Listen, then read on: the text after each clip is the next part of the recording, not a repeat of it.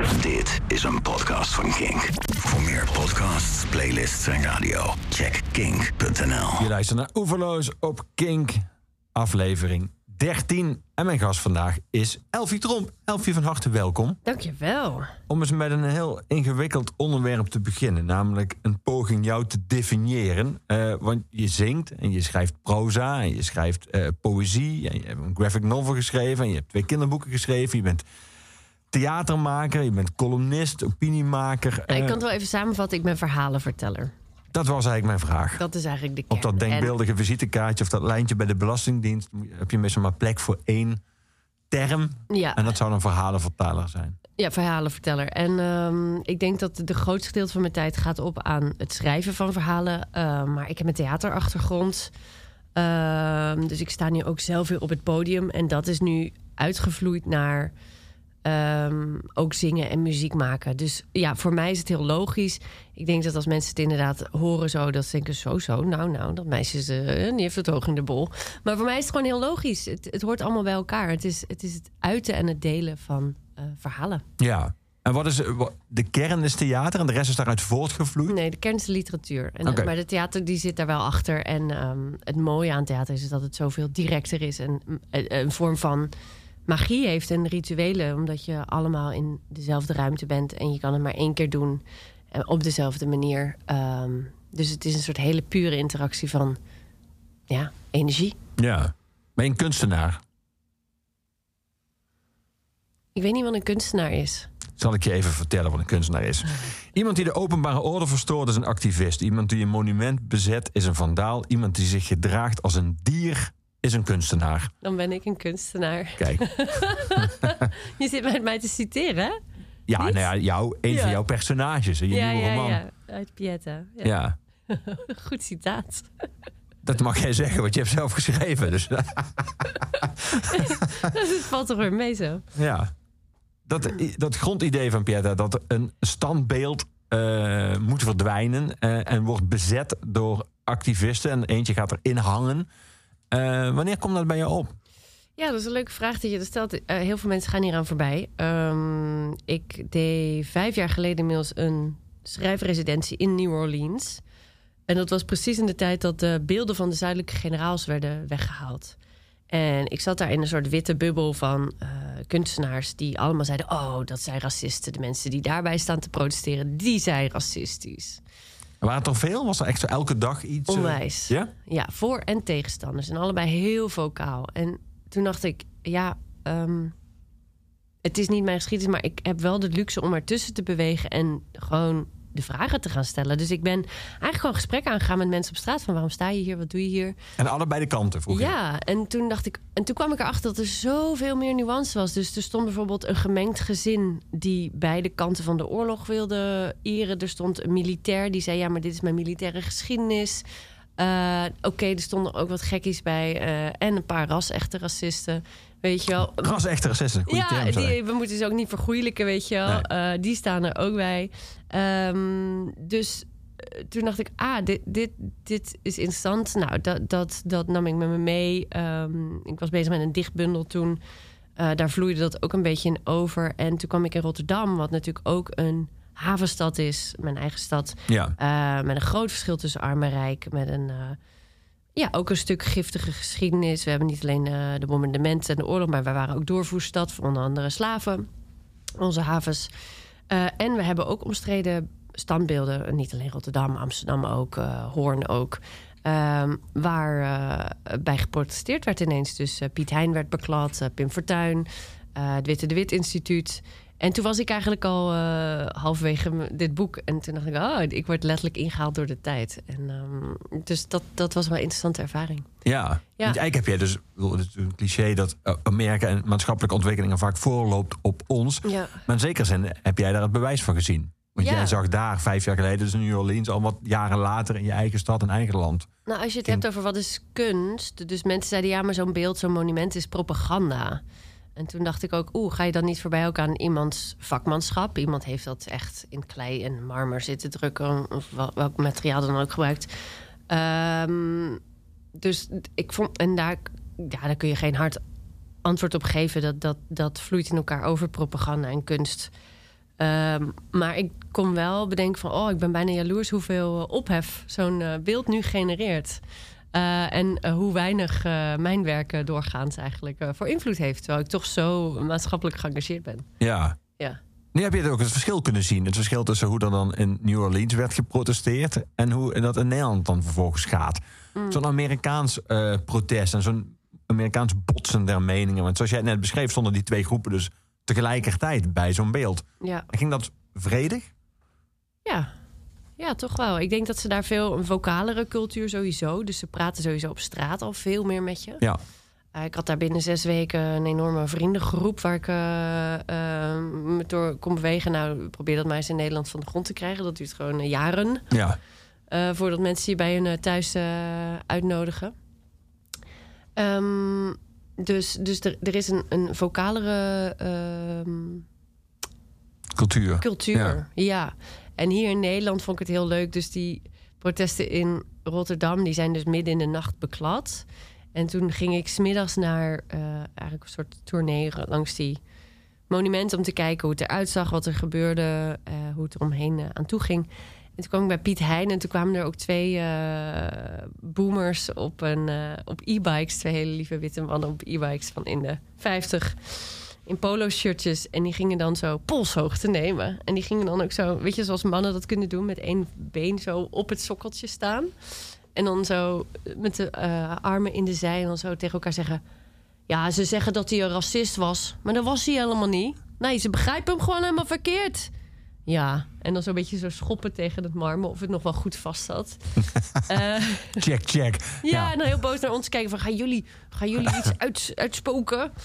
Uh, dus dat was. Uh, het is allemaal wat krampachtiger in Nederland en wat banger voor elkaar. Ja. Dat idee heb ik.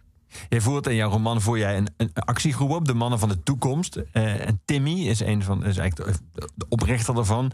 En hij, als hij uitlegt waarom hij wil protesteren, om dat beeld dat dus neer moet gaan, waarom hij dat juist wil behouden, dan zegt hij: waarom wordt schoonheid vandaag de dag gewantrouwd? Geef ons iets moois.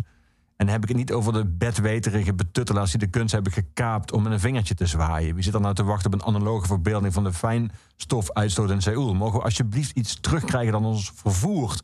Dat ons inspireert, troost, ja, misschien wel getuigt van vakmanschap. Ook daarom staan we hier. Toen ik Timmy dat las zeggen, dacht ik, ja, vind oh, ik eigenlijk ook. Ja, postmodern. Was, dat, was ja. dat de bedoeling?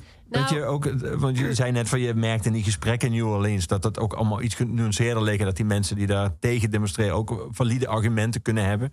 Was de bedoeling om dat in zo'n Timmy bijvoorbeeld ook in te brengen? We doen iets in Nederland. Uh, en dat is heel gemakzuchtig. En dat is zeg maar uh, een extreme uitwas, een extreem uh, ontwikkelde vorm van iets, een mening of een kunstvorm. En dat nemen we dan als voorbeeld van zie je wel, de hele, de hele groep klopt niet. Dus ja, je kunt zeggen postmoderne kunst die uh, heel specifiek is, um, is de dood van de kunstbeleving van uh, hè, Jan en Alleman, van de gemiddelde mens. Um, uh, en en dat zie ik ook met meningen. Dat we dan zo'n extreme wappie neerzetten en zeggen: zie je wel, ze zijn allemaal knettergek. Um, en daarmee veeg je alle pionnen van tafel en alle nuances ook. En ik zag dit gebeuren. Het is mijzelf ook overkomen als columnist dat je zo wordt weggezet. En als schrijver. En mijn verlangen met dit boek was dus... ik laat heel veel verschillende stemmen aan het woord... om juist in hun huid te kruipen en vanuit die stemmen te spreken. Um, omdat ik denk dat de literatuur de enige plek is... waar je de vertraging en de tijd kan nemen om je oordeel nog even op te schorten. Om dat nog even uit te stellen. En dat is wel echt een oefening, vind ik, die we allemaal wel wat meer mogen doen. Ja. Ik denk dat Twitter echt een soort van de doodsteek van ons, van ons um, evaluatieproces is geweest. En ons denkproces. Want we moeten meteen instant reageren. Gut feeling. Ja. En dat is waar en dat is echt. In 140 tekens. Ja, en... Um, En kost dat jouw moeite? Want je hebt dat voor je roman moeten doen. Je hebt je voert behoorlijk wat personages op. Die, Mm. Daar schakel je tussen. Je schrijft altijd van hunzelf. Uh, dus jij moest een soort van hele brede waaier en empathie moest jij opbrengen voor al die, uh, voor al die, al die personages met al hun opvattingen. Merkte je dat het bij sommigen moeilijker was dan bij anderen? Ja, mooie vraag. Um, nou, de eerste was uh, de moeder van de jongen die in het beeld klimt. Dat was ook je eerste Marie. personage. Ja. Eh, en de dikke burgemeester met liefdesverdriet. Ja. Uh, ook omdat we natuurlijk zo graag uh, afgeven op de, de, de, macht, de, de laag van macht en van um, beleidsvorming. Alleen we vergeten dat daar ook gewoon mensen zitten met emoties die slechte dagen hebben, of misschien wel liefdesverdriet, of weet ik wel, in, wat voor crisis ze verkeren. En dat het invloed heeft op hoe ze functioneren en werken. Dus we houden die aan een soort van onmenselijke maatstaven ook de hele tijd. Je ziet dat nu ook met uh, Sigrid Kaag gebeuren, dat ik echt denk. Oh my god, weet je wel. Ja, het is super kut, maar ik snap ook dat die vrouw zoveel werk heeft... dat hij dacht, ja, het, het zal wel dit rapportje. Het is er even bijgeschoten. Nee, ze moeten afstappen, klaar nou. Daar word ik zo moe van. Um, maar je begon met die met Joshua, ja, dus, dat is die jongen ja, die is 21, Joshua, ja. Noodop, die, die, die klimt in dat beeld. Uh, en zijn moeder komt veel aan het woord. Maar die, die moeder van Joshua was eigenlijk de eerste, de eerste personage. Ja, de moeder van Joshua. Dus die kwam eigenlijk heel natuurlijk. En ja, het meest tegenovergestelde is natuurlijk een soort de alt-right-achtige leider, Timmy. Ja. Van de Mannen voor de Toekomst. En ik moet wel zeggen dat um, die heeft er ook. Die heeft, kwam ook pas als laatste. En. Um, heb je voor je uitgeschoven of niet? Nee, ik dacht gewoon heel lang dat, dat hij er niet hoefde te zijn. Okay. En um, ik denk dat heel veel mensen dachten dat dit boek een afrekening van mijn kant zou zijn, omdat ik best wel regelmatig getarget ben geweest door de Timmy's van deze wereld. Door de Timmy's van deze wereld. En um, ik wil heel graag een pleidooi maken voor radicale tederheid. Om ook uh, de Timmy's onder ons uh, uh, te omarmen. Ja. ja. We gaan ook muziek draaien, Elfie. We gaan muziek draaien ook voor jouw keuze. Nummers die jij op de een of andere manier... Die, die sowieso altijd mooi vindt, maar die op de een of andere manier iets voor je betekend hebben. We gaan eerst luisteren naar Shaking Godspeed... met het nummer Mijn Gebalde Ogen. waarom deze? Nou, sowieso uh, zijn we veel te veel op Amerika gericht. En uh, gaat iedereen altijd maar weer uh, hè, zijn country en zijn rock roll opnoemen. dus ik dacht, nee, er is zoveel mooie muziek hier in Nederland. Ik ben er echt helemaal verzot op. En dit is iets wat recent op mijn pad kwam. En ik geloof dat ze hebben gewerkt met teksten van mensen uit de gevangenis. Met gevangenen. Um, en die op muziek hebben gezet. En um, nou, dit is helemaal niet bekend. Maar het is zo goed uh, dat, ja, ook dat weer, weet je wel, we eren in Nederland zo weinig onze, uh, sowieso onze legacy, maar ook wat er nu speelt, we, we eren elkaar te weinig. En ik vind het, het heeft me helemaal weggeblazen. We gaan naar luisteren. Shaking Godspeed met Mijn Gebalde Ogen.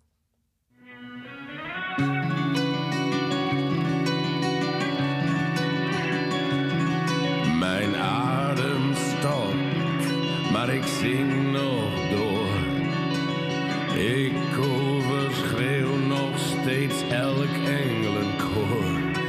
gebalde ogen kraakten elke steen. Waarop was geschreven, of ik ging er omheen.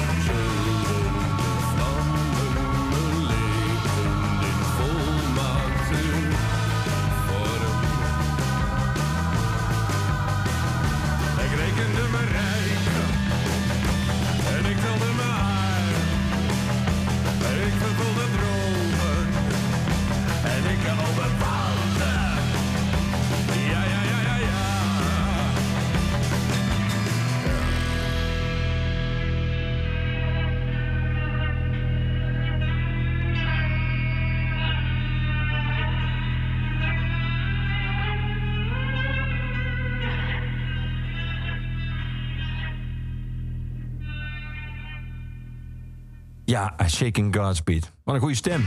Ja, onwijs. En dan zitten we allemaal zo... Oh, Iggy Pop. Oh, Johnny Cash. Woehoe. En wij hebben dit gewoon in Nederland wonen. En ik zag op Instagram dat hij ergens in Arnhem woont... en gitaarles geeft. En dan denk ik... Oh my god, jongens. Volle zalen voor deze man alsjeblieft. Ja.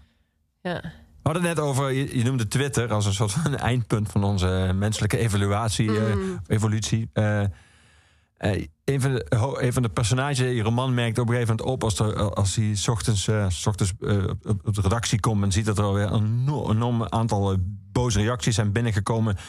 Ze zijn er vroeg bij, de kwade reacties. Ze zijn er altijd de laatste tijd. Murf word ik ervan. Het internet was de belofte van democratie.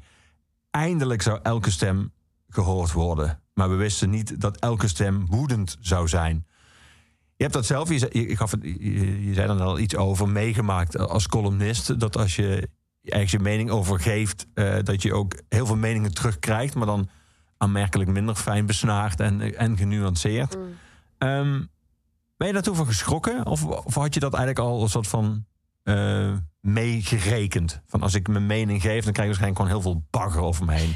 en als ik een vrouw ben, krijg ik ook nog heel veel seksistische bagger er een soort van bij. Ja, nee, dat, daar kom je dan achter. Hè? Dat eh, Nederland helemaal niet zo eh, vrij en tolerant land is als je wordt geleerd. Ehm, dus dat, dat is gewoon heel verdrietig. Maar wat er interessant aan is, is dat door internet... Weet je, je denkt, ah, het is de meest democratische tool die we hebben, middel.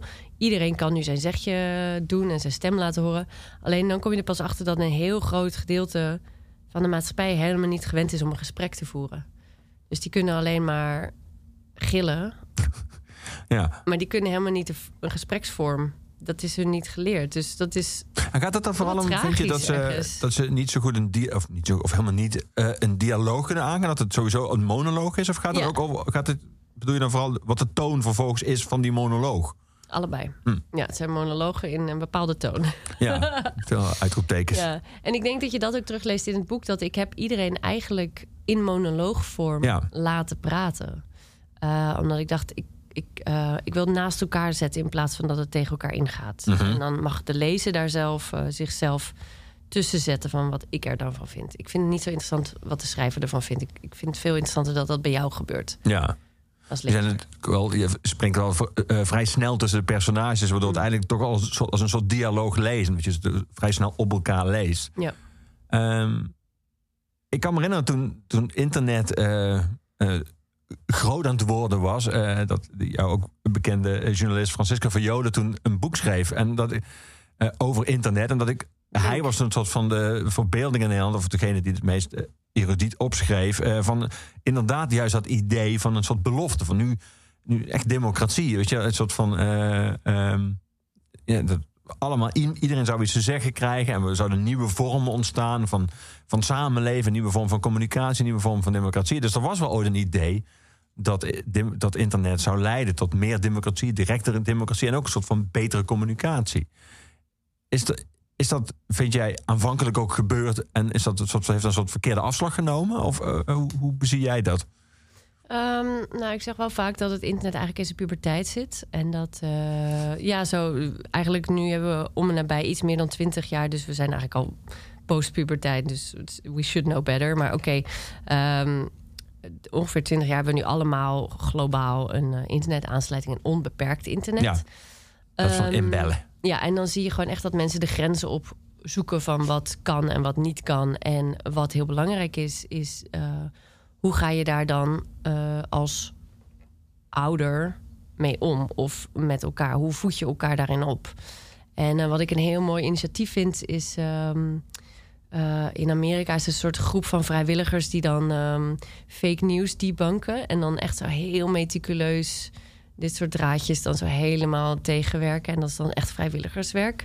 En dat heb ik dan nou ja, op veel kleinere schaal gedaan. Dat toen ik zoveel doodsbedreigingen kreeg rondom een bepaalde column, ehm, dat ehm, ik complimenten terug ging geven tegen de mensen. Dat, gewoon helemaal ongerelateerd. Dus ik ging kijken naar, in, naar een profiel en dan zag ik dat iemand. eh, eh, een hele goede palingvisser was. En dan zei ik, goh, doe je dat nou? Dat lijkt me heel moeilijk. Het is toch hele ongrijpbare vis, daar weten we zo weinig van. Dan ging hij me uitleggen over palingvissen. En dacht ik, wauw, weer wat geleerd, wat leuk. En het maakt het ook voor mij wat menselijker. En ik merk dat mensen dat oppikten en dat ook gingen doen. Dus er kwam een vorm van een soort online liefdesleger, zo noemde ik dat. Ehm, die mensen die kwaad eh, spraken, daar eigenlijk alleen maar lieve reacties op terugkregen. Ja. En Maar er waren, wel, er waren mensen die jou bedreigd hadden. En ze wisten ook dat Ja. jij degene was die dat lieve bericht stuurde in eerste instantie. ja, ja. Kijk, dus hoe reageerden ze dan? Ik neem aan dat ze in eerste instantie verbaasd waren. Want ze dan, neem ik aan, ook ervan Heel vaak dat jij... draaiden ze om. Heel vaak eh, Snel. Ja, flipt het als een switch, ja. Dat ze het gewoon niet... eh, of, ja, sommigen bleven natuurlijk wel eh, gewoon haatdragen. Maar eh, ik denk dat heel veel mensen gewoon eigenlijk gezien willen worden. En als je ze ziet, eh, dat dan eigenlijk al eh, een groot deel van de pijn is weggenomen. Ja. Want ze praten uit pijn. En ik denk dat we dat vergeten. Woede komt uit pijn voort. Ja. Het is wel leuk dat je over Francisco begint. Dat is een goede vriend van me. En ik zei dat ik hier naartoe kwam. En toen zei hij... Ah, Leon is echt een goeie. Hij was een van de eerste die toen... en een van de weinigen die toen geen stijl opkwam... daar eh, problemen in zag. En eh, zei dat is gevaarlijk. Een ziener. Nou ja, hij heeft in ieder geval jou gezien. Ja, leuk om te horen. Ehm, toch is dat een fascinerend, hè? Ik bedoel- Sorry, mijn hond zit even aan de kabel te knagen. Oh. Als dadelijk nog maar één stem van ons te horen is, dan weten we wie de schuldig is. Dat is Bela. Die zit hier onder onze tafel. Af en toe komt ze even. Nee, het valt mee. Valt mij oké. nee, ik zat te denken, het is natuurlijk, door- dat was ook de bedoeling, neem ik aan, voor jouw initiatief. Eh, als je mensen liefde geeft, dat, dat je merkt dat ze dat er meteen iets verandert, dat ze daar die behoefte aan hebben. En, eh, aan de andere kant is het ook wel niet alleen maar mooi, maar ook een soort van beangstiging dat dat, dat, dat, dat zo snel weer kan omslaan. Eh, dus ze worden heel snel kwaad en die woede is meteen ook weer weg. Dus die kan ook, zou je dan door ook weer heel snel terugkomen. Dat is allemaal best wel primair en om niet te zeggen primitief. Ja. Je hebt het eh, goed gezegd. Het is primitief, ja. Dus eh, deze zo eloquente technologische vooruitgang is eigenlijk gewoon... eh, nou, ik denk dat ze in de tijd van de Hudebende veel verfijnder... in ieder geval met de wereld samenleefden. Ja. Ja. Dat doen we niet. We zijn enorm dissonant aan het leven. Op allerlei manieren. Ja. Nou, na deze optimistische, hoopgevende woorden laten we mooie muziek draaien. Want het is altijd ook de kunst, Elfie. Oké, oké, oké. We gaan naar eh, Eva van Manen luisteren. Eh, het nummer heet eh, Wie weet nou alles. Dat past ook wel mooi bij het gesprek wat we zojuist hadden. Hoe, hoe eh, heb je haar leren kennen? Boah, ehm, jaren geleden trad ik eh, in hetzelfde programma met haar op. En ehm, wat zij doet, ze heeft een bepaalde. Ze is super geëngageerd. Ze probeert ook echt impact te maken op de wereld. Dus ze heeft ook bijvoorbeeld een producerscollectief voor eh, vrouwen. Om vrouwen op te leiden tot producer. Omdat de, en, en non-binaire. Om, ehm, eh, om de muziekindustrie eh, nou ja, gevarieerder te maken. Omdat het toch echt nog wel een enorme mannenwereld is. En wat zij doet zelf op het podium is een soort enorme ehm, geweldloze manier van ehm, haar boodschap overbrengen, waardoor je gewoon meteen van haar houdt. Ze zit gewoon meteen zo, ik zit nu naar mijn hart te wijzen, gewoon meteen achter je borstbeen.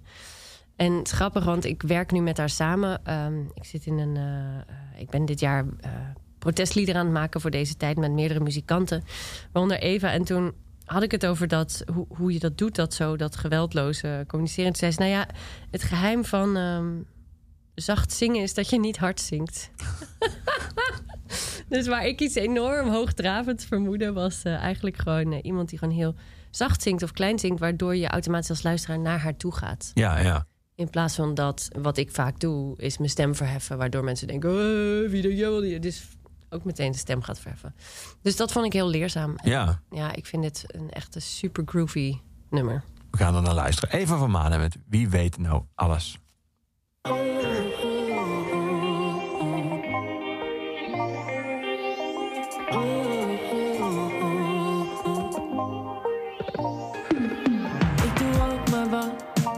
Maar meteen, dan weet je dit alvast. Betekent niet dat ik er niet over heb nagedacht. Hoe meer ik denk, hoe minder ik weet. Want ik hoor al je gedachten als je voor me staat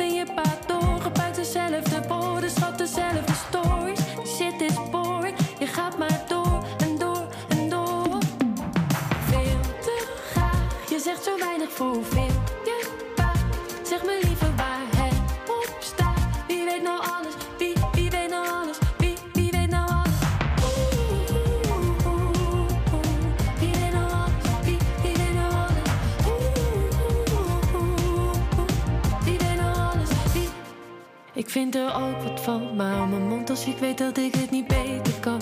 Ben je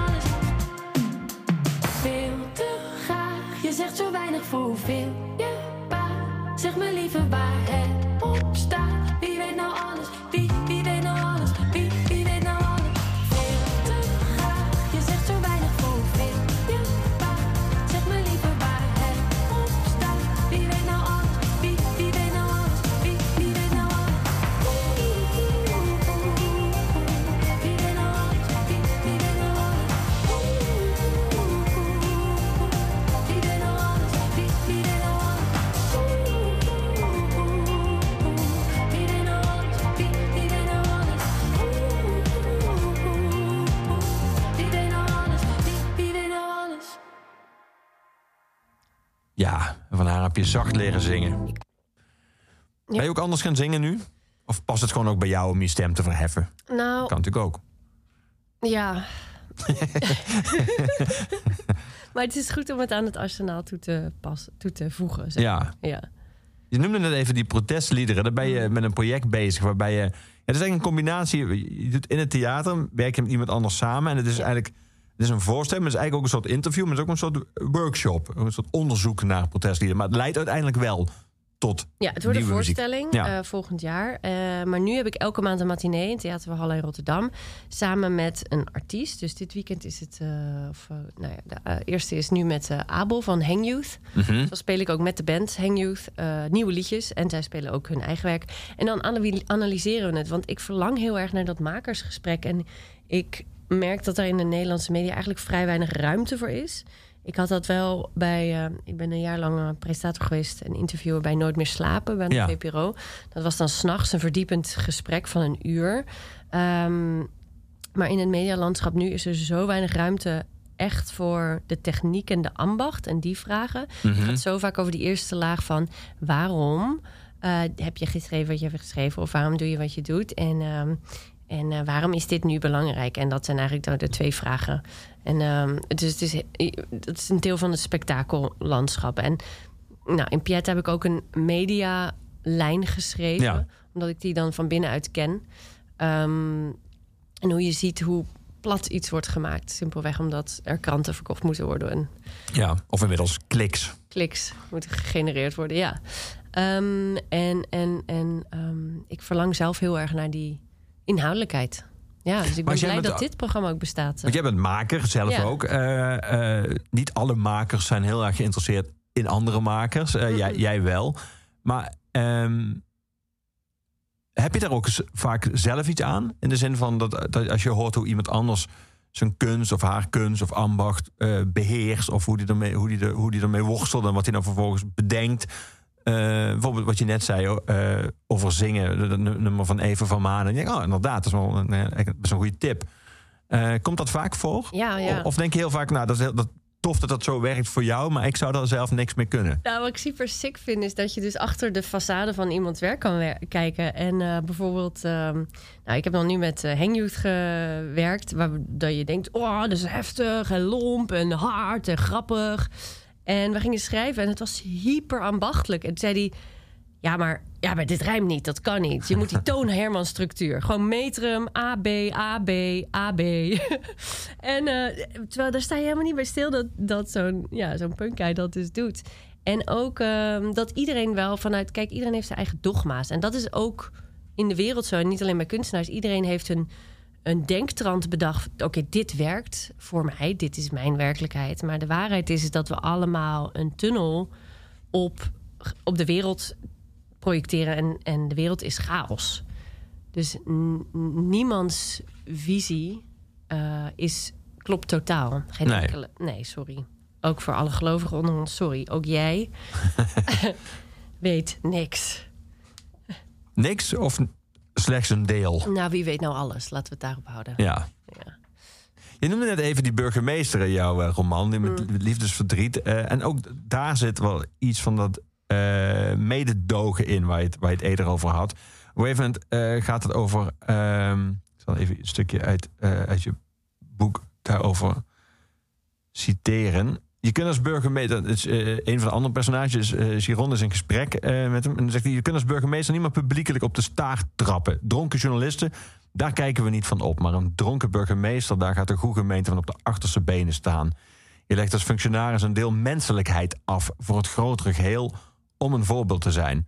En toen kwam een zin die ik heel interessant vond, namelijk... maar ik denk juist dat de menselijke zwakheden die populisten zo populair maken. Mensen houden van echt. Ook een echt, tussen aanhalingstekens staat er dan, ook als dat niet echt is. Dat vond ik wel een interessante eh, analyse. Dat is natuurlijk heel vaak is, eh, bij Pim Fortuyn is, hebben mensen zich afgevraagd van hoe konden mensen, zeg maar, eh, wat dan, mensen uit volkswijken en mensen met een arbeidersachtergrond, hoe konden die zoveel herkennen in een man die juist heel erg dandy was en met zijn Bentley en zijn twee hondjes en zijn butler.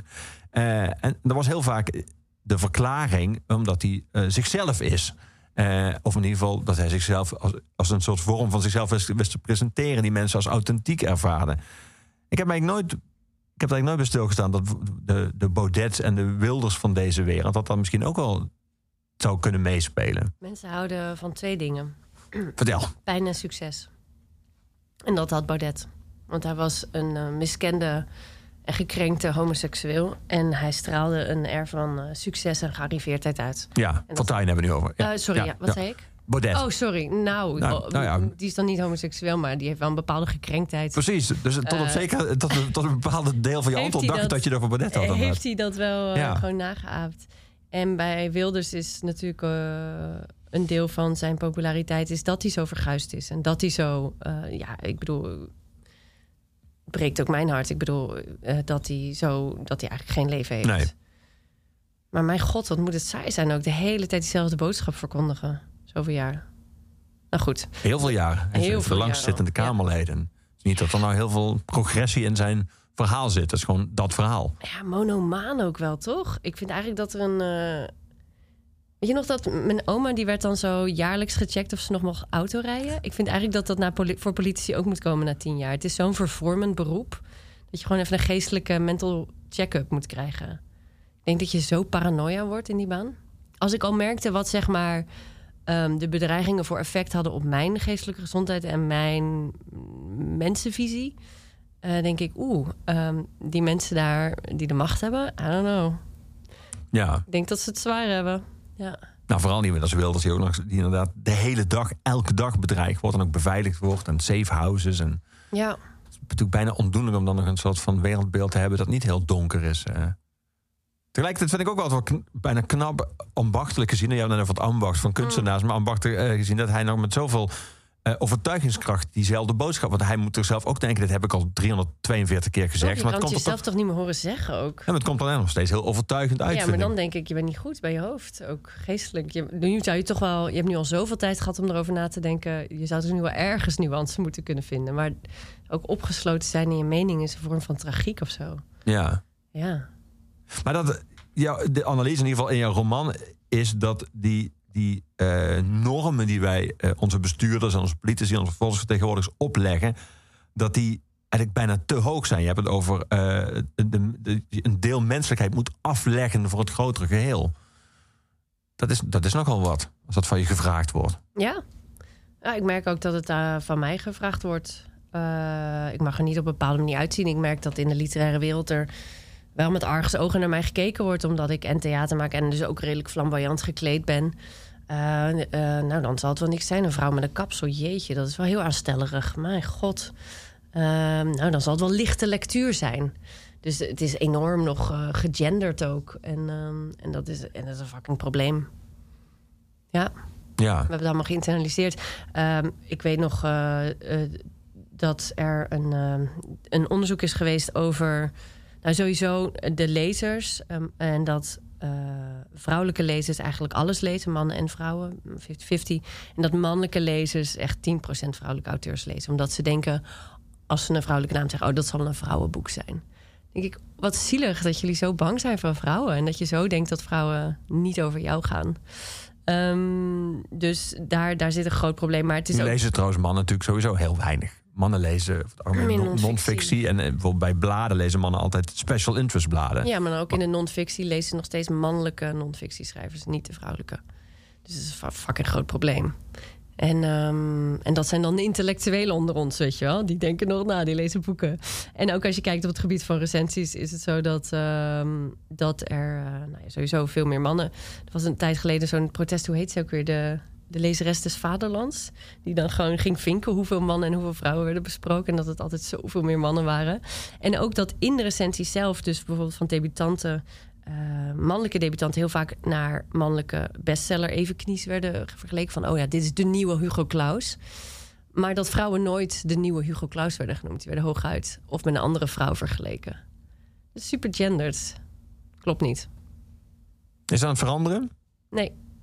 Nee, sterker nog, de hele eh, literaire cultuur wordt helemaal verpulverd. Ik denk dat wat eh, de coronacrisis heeft laten zien... is hoe kwetsbaar het hele systeem al was... en hoe onderdrukkend het is... en hoe het aan alle kanten ehm, aan het uh, ineenvallen is. Zo zie ik het. Ja. Ja, Maar hebben- de samenstelling, als je kijkt naar eh, kranten, bijna alle nieuwe literaire recensenten zijn vrouwen. Alle eh, uitgevers inmiddels die ik bijna ken in Nederland zijn vrouwen. Alle, alle, bij alle uitgeverijen werken vooral vrouwen. Alle promotiemedewerkers zijn bijna allemaal vrouwen. Dat is wel echt een paar jaar best wel veranderd.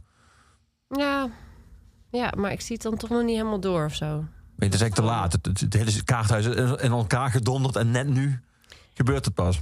Nou ja, te laat, te laat. Dat is zo'n eh, lineaire manier van de tijd beleven. Ehm, dit is wat er nu gaande is. Ehm, maar, de, maar er, is, er is een... Oh, Bela.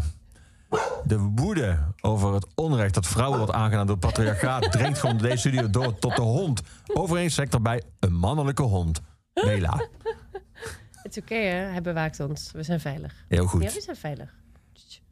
Laten we dan even, terwijl jouw hond het fort bewaakt... dat deze studio natuurlijk uiteindelijk is...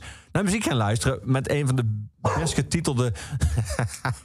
best getitelde nummers die we ooit in Oeverloos hebben gehad... namelijk Lappenfleisch. Kun je hem inleiden? Ah ja, Herr Hamsterflies. Herr Hamsterflies is een gelegenheidsband van de theatergroep eh, Club Gewalt uit Rotterdam. En ehm, Lulu, de frontvrouw, weet het zelf niet, maar zij is de beste vocalist van Nederland. Dat zeg ik zonder ironie. En dat is niet omdat ze ook foutloos zingt en een enorm bereik heeft. eh, maar omdat zij iets doet wat mannelijke vocalisten al eh, uit zichzelf doen. Maar zij durft niet boos, maar lelijk te zijn. En daar zit zo'n enorme rijkwijde aan emotie, kleur en beweging. Dat eh, ik, heb dit, ik heb deze voorstelling die over Nina Hagen ging. Eh, en feminisme ge- alleen maar soort joelend bekeken. En eh, ik zit nu in het koor wat door haar wordt geleid. Waarbij we liedjes over menstruatiebloed uh, mens, eh, meerstemmig zingen. En dat is helemaal top. Wacht die zin dat ik even op me inwerken. Ja. Liedjes over menstruatie moet meer stemming zingen. Ja, ja, in een, open, in een koor. Ja. Ik heb een beeld. En terwijl Bela verder gegrond draai ik Lappenfleisch.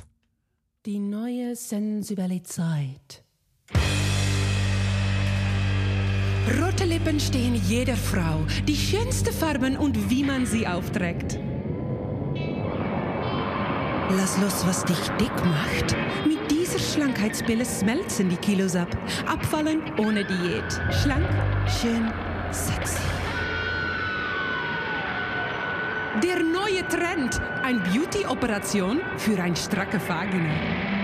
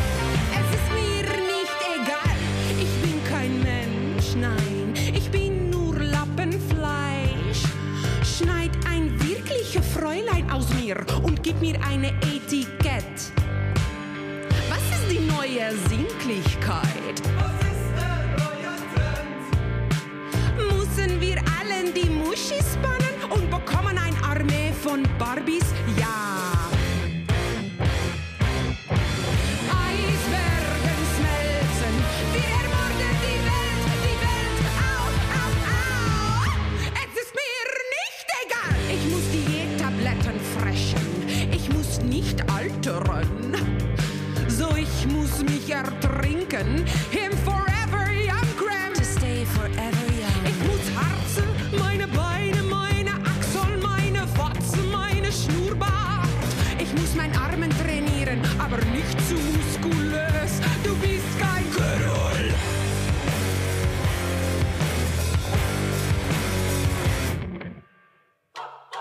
hallo, Doktor. hallo, Äh, ich möchte gerne etwas fragen. kein Problem. Danke. Ich möchte gerne die beste Version von mir. Gibt es etwas, was Sie ändern möchte oder? Ja, ich würde Sie größere Brüste geben, äh, größere Augen, äh, Ihre Taille verrengen, dickere Lippen, schlankere Hände und ähm, ich würde etwas tun an deinen Arsch. Oh, okay. Und wie viel kostet das ungefähr? Äh, ja, 13.550 deutsche Mark.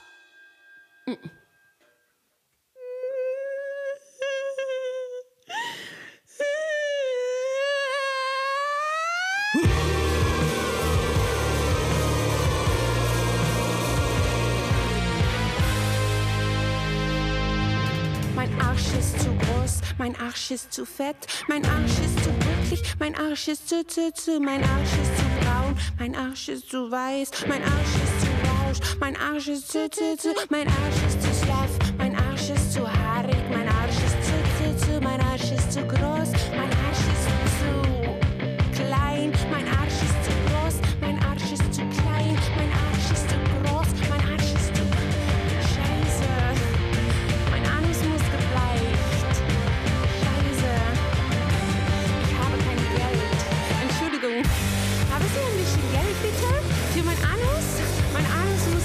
gebleicht und ich habe kein Geld.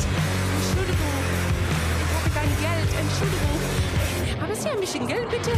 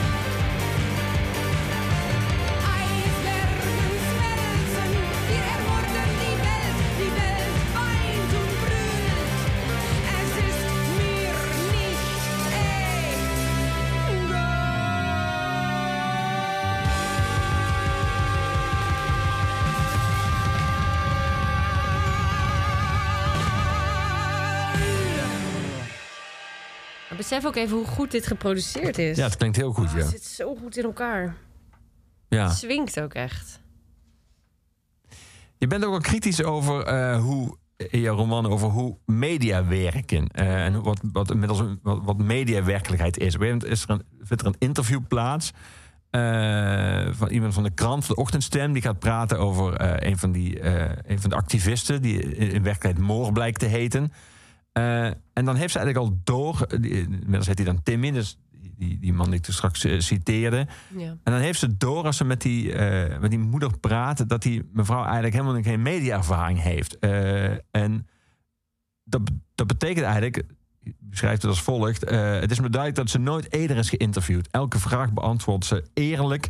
en breedsprakig. Alsof het een goed gesprek is in een café met een vreemde. Zo iemand tegen wie je openhartig kunt zijn, omdat je weet dat hij je na vanavond toch niet meer zal zien.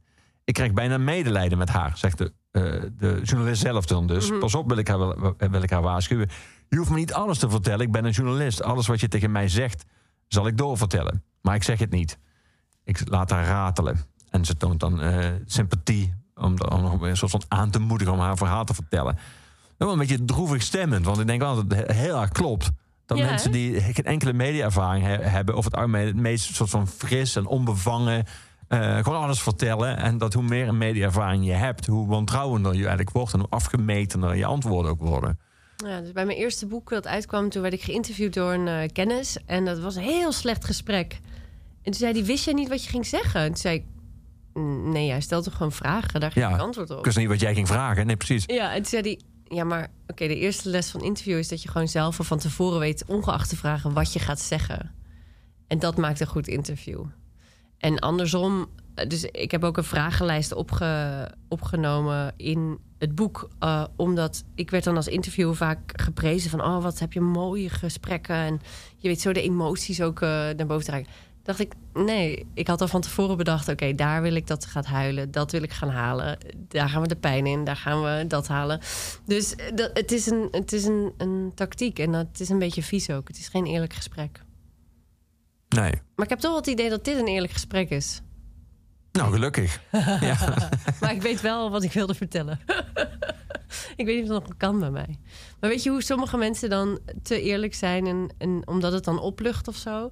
En ehm, dat kan niet meer of zo. Als je dat een paar keer hebt gedaan, dan kan dat niet meer. Nee. Nee. Nou, in dit geval, die scène in jouw boek, eh, zou je inderdaad moeten bedenken, zou je bedenken dat die journalist, die eh, moeder eh, van, die, van die activist, die mo- Timmy, die eigenlijk eh, Moore heet, tot op zekere hoogte tegen zichzelf moet beschermen. Dat is eigenlijk dan een soort van ongeschreven regel, dat je dan een soort van daar rekening mee houdt. Maar dan is het heel erg afhankelijk van of degene die je treft, de journalist die je treft, of die nog een soort van geweten heeft, of alleen maar gaat voor die, voor die kop of die klik. Ja, de morele codes, ja. Ja.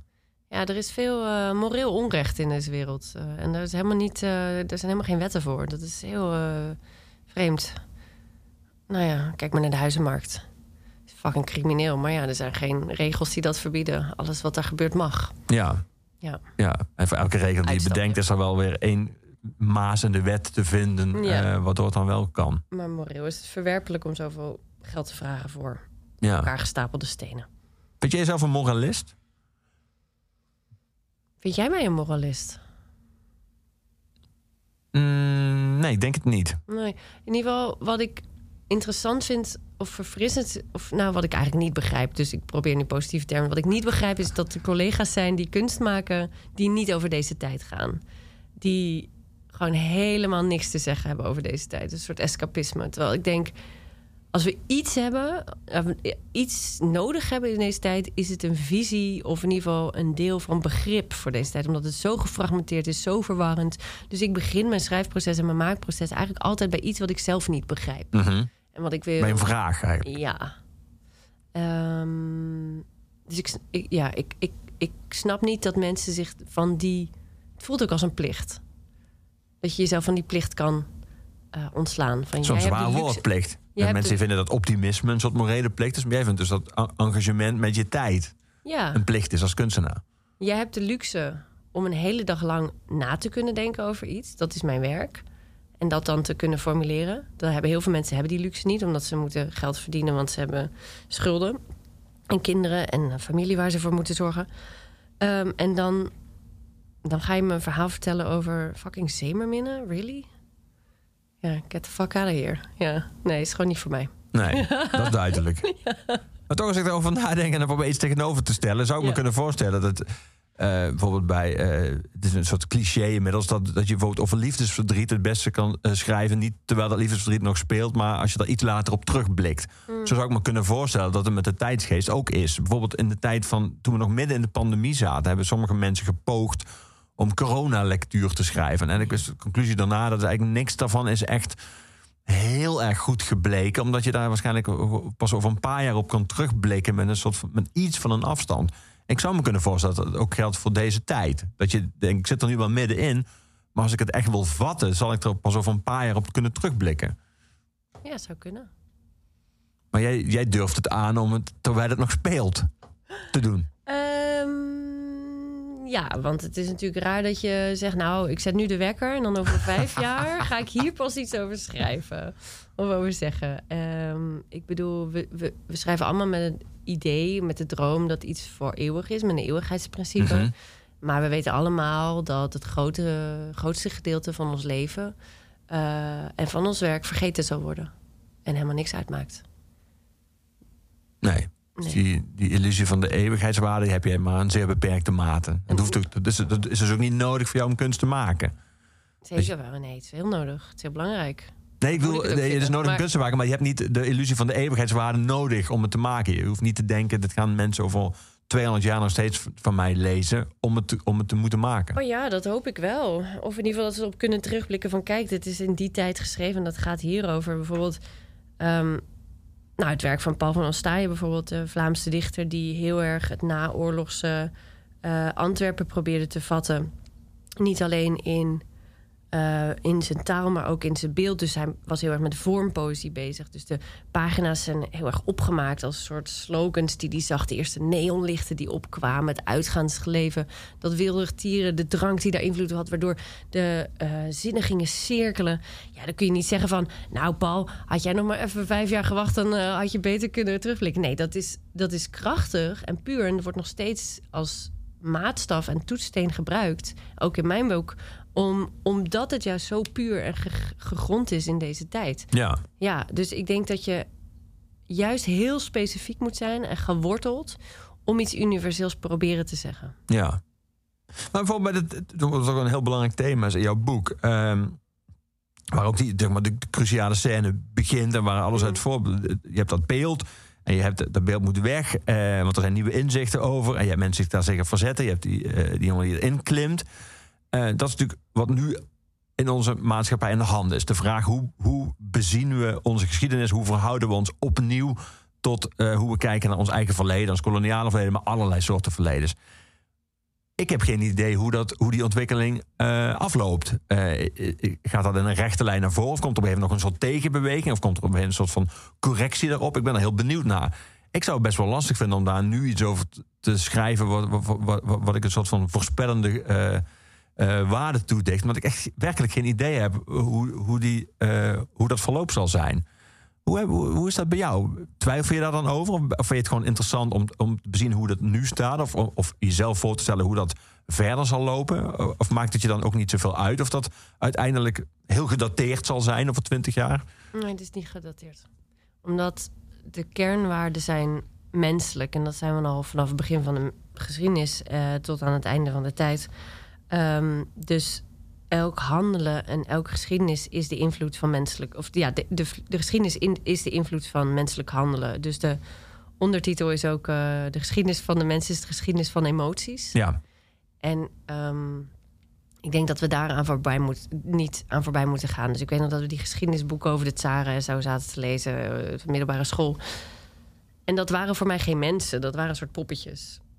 Maar dat waren mensen met gevoelens en emoties. En die deden domme dingen. En ehm, ik denk dat elk mens streeft iets goed te doen, maar elk mens tot in de diepste kern opportunistisch is en onbetrouwbaar. En elk personage in mijn boek doet ook iets wat totaal tegen zijn karakter indruist. Iedereen kan tot op een gegeven moment en doet iets wat hij of zij zelf ook niet begrijpt. En ik denk als je terugkijkt op je leven, dan heb je vast ook wel een paar momenten waarvan je dacht: was ik dat? En ehm, daar, daar, eh, dat willen we graag verdoezelen, maar ik wil daar graag het licht op zetten. ja. Ja. Eh, dus ik maak, ik maak me eigenlijk geen zorgen over dit boek. Sowieso omdat het, omdat het in de literaire kritiek sowieso in Nederland nu momenteel nog totaal niet opgemerkt is of vrij weinig. Ehm, dus eh, zoals het er nu uitziet, we zijn nu een half jaar uit, is het momentum voorbij. Oh, zo heet dat dan, hè? Het ja, momentum. het momentum van de pers en de media. Dus ik vind het ontzettend leuk dat ik hier zit, maar ik heb eigenlijk vrij weinig pretenties ermee. Ik zie wel dat het systeem, zoals ik al vermoedde, ehm, niet meer open staat voor kritische analyse. Het, het literaire systeem. Er is geen ruimte voor. Dat klinkt vrij treurig eh, stemmend als je het zo Het is een zegt. stelling. Ja. Jij, bent, jij, doet hier, jij, doet hier, eh, jij doet hier goed werk, nobel werk, ja.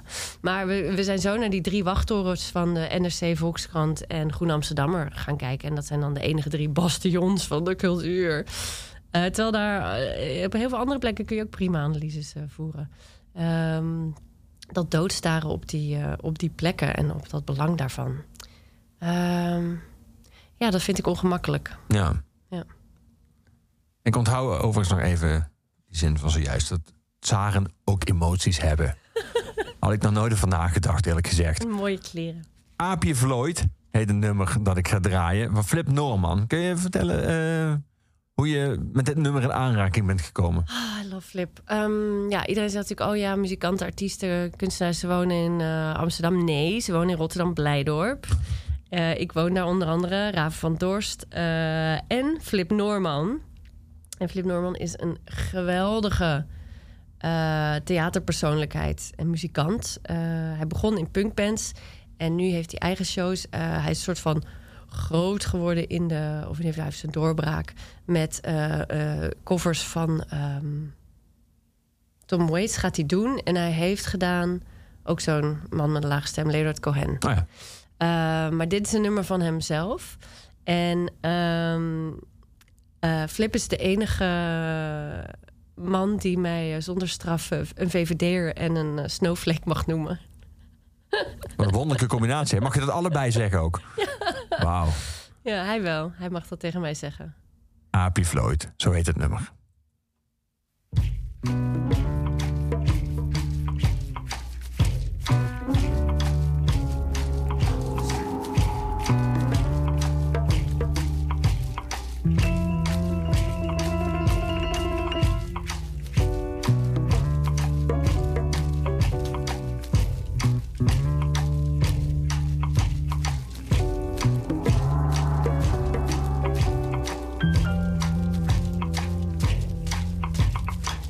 Ratio is ook maar een emotie.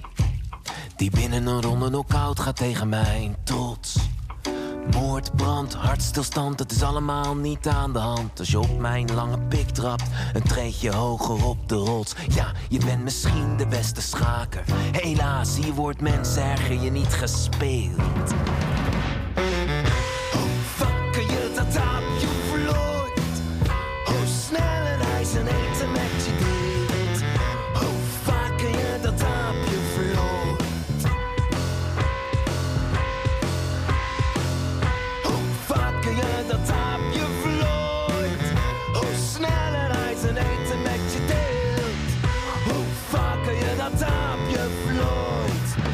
Hij zijn eten met je.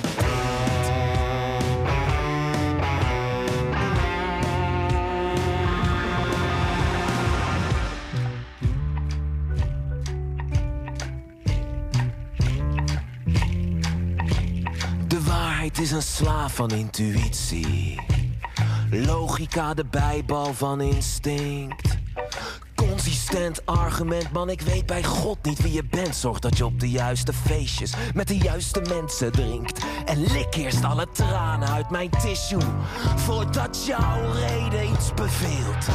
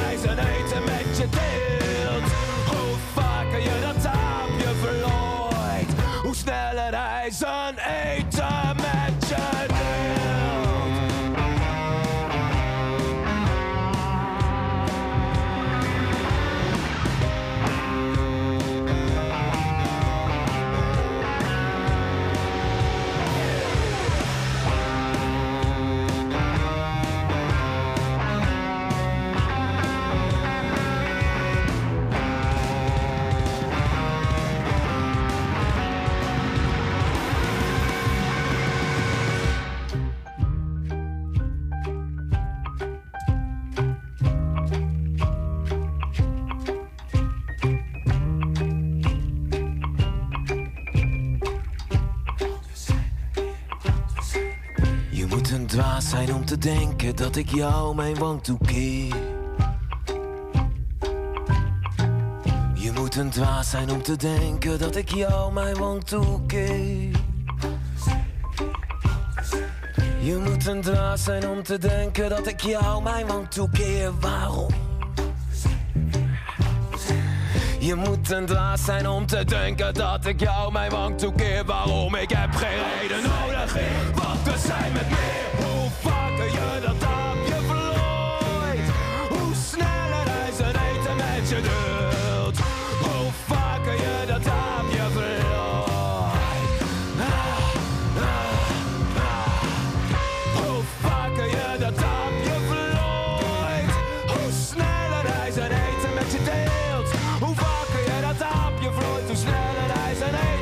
Eten met je deelt. Hoe vaker je dat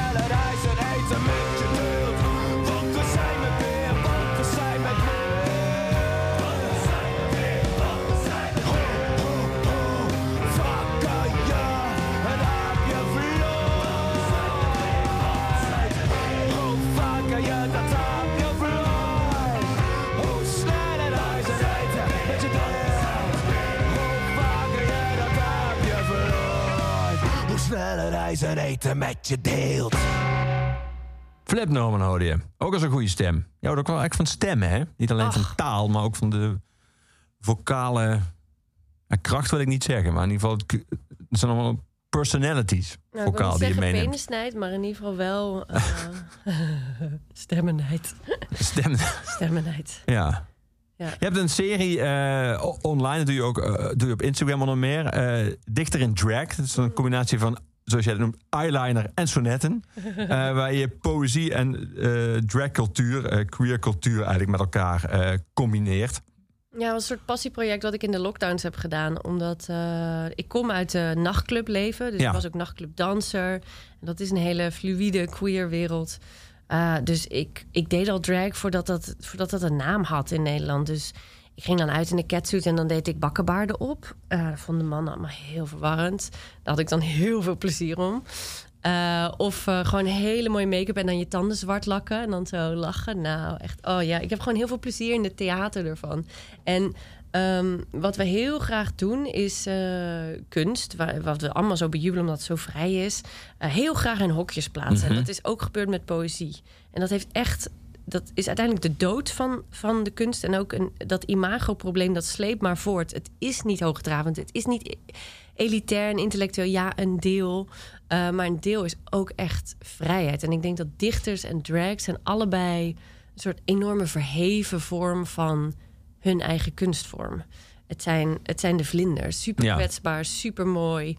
Um, en dat dat samen ging. Ik heb het dronken bedacht. En we gingen het de volgende dag met een dragvriend van mij, uh, Joost uh, Gimbel, gingen we dat doen, Hoax Lebo. En um, dat was gewoon heel leuk. En toen hebben we dat elke week gedaan. En Grappig, een, een dronken idee dat nuchter ook nog blijkt te werken. Dat komt Ja. er niet zo heel vaak voor, volgens mij. En waar dus ook uh, enorm veel pers ook op afsprong. Dus dat, terwijl ik dacht, nou, dat zit ergens in een, in een hoekje van Instagram, I don't care.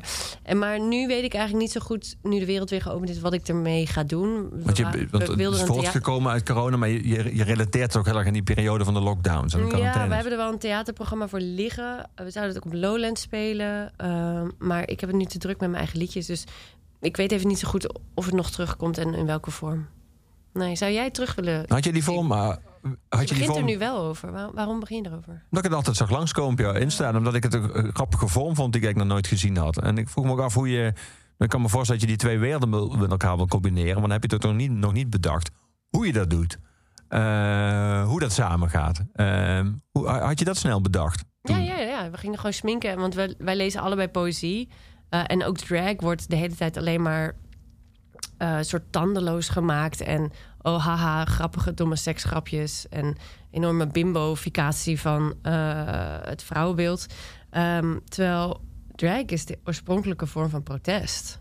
Super krachtig. Ehm, dus drag is veel meer dan alleen dom doen op hoge hakken. Ehm, dus, dus dat wilde ik combineren. En dus we gingen eigenlijk gewoon sminken en gedichten voorlezen. Ja. En dan soms ko- kozen we een thema. Dus ik heb een hele mooie aflevering met Cedar Jean, wat een comedy queen is. En die deed dan in eh, zijn dagelijks bestaan, was die, eh, werkte die bij een uitvaartcentrum. Dus gingen we rouw eh, gedichten eh, voorlezen. En ondertussen wel opmaken. Ja. ja, wat een heel mooi. ehm, ja. Nou, ik zou het wel ontwi- willen ontwikkelen naar een tv-format eigenlijk. Ja. Maar ja, zoveel uur in de dag, hè? ja. En eerst nog muziek. Ja. De EP. Wanneer komt die uit?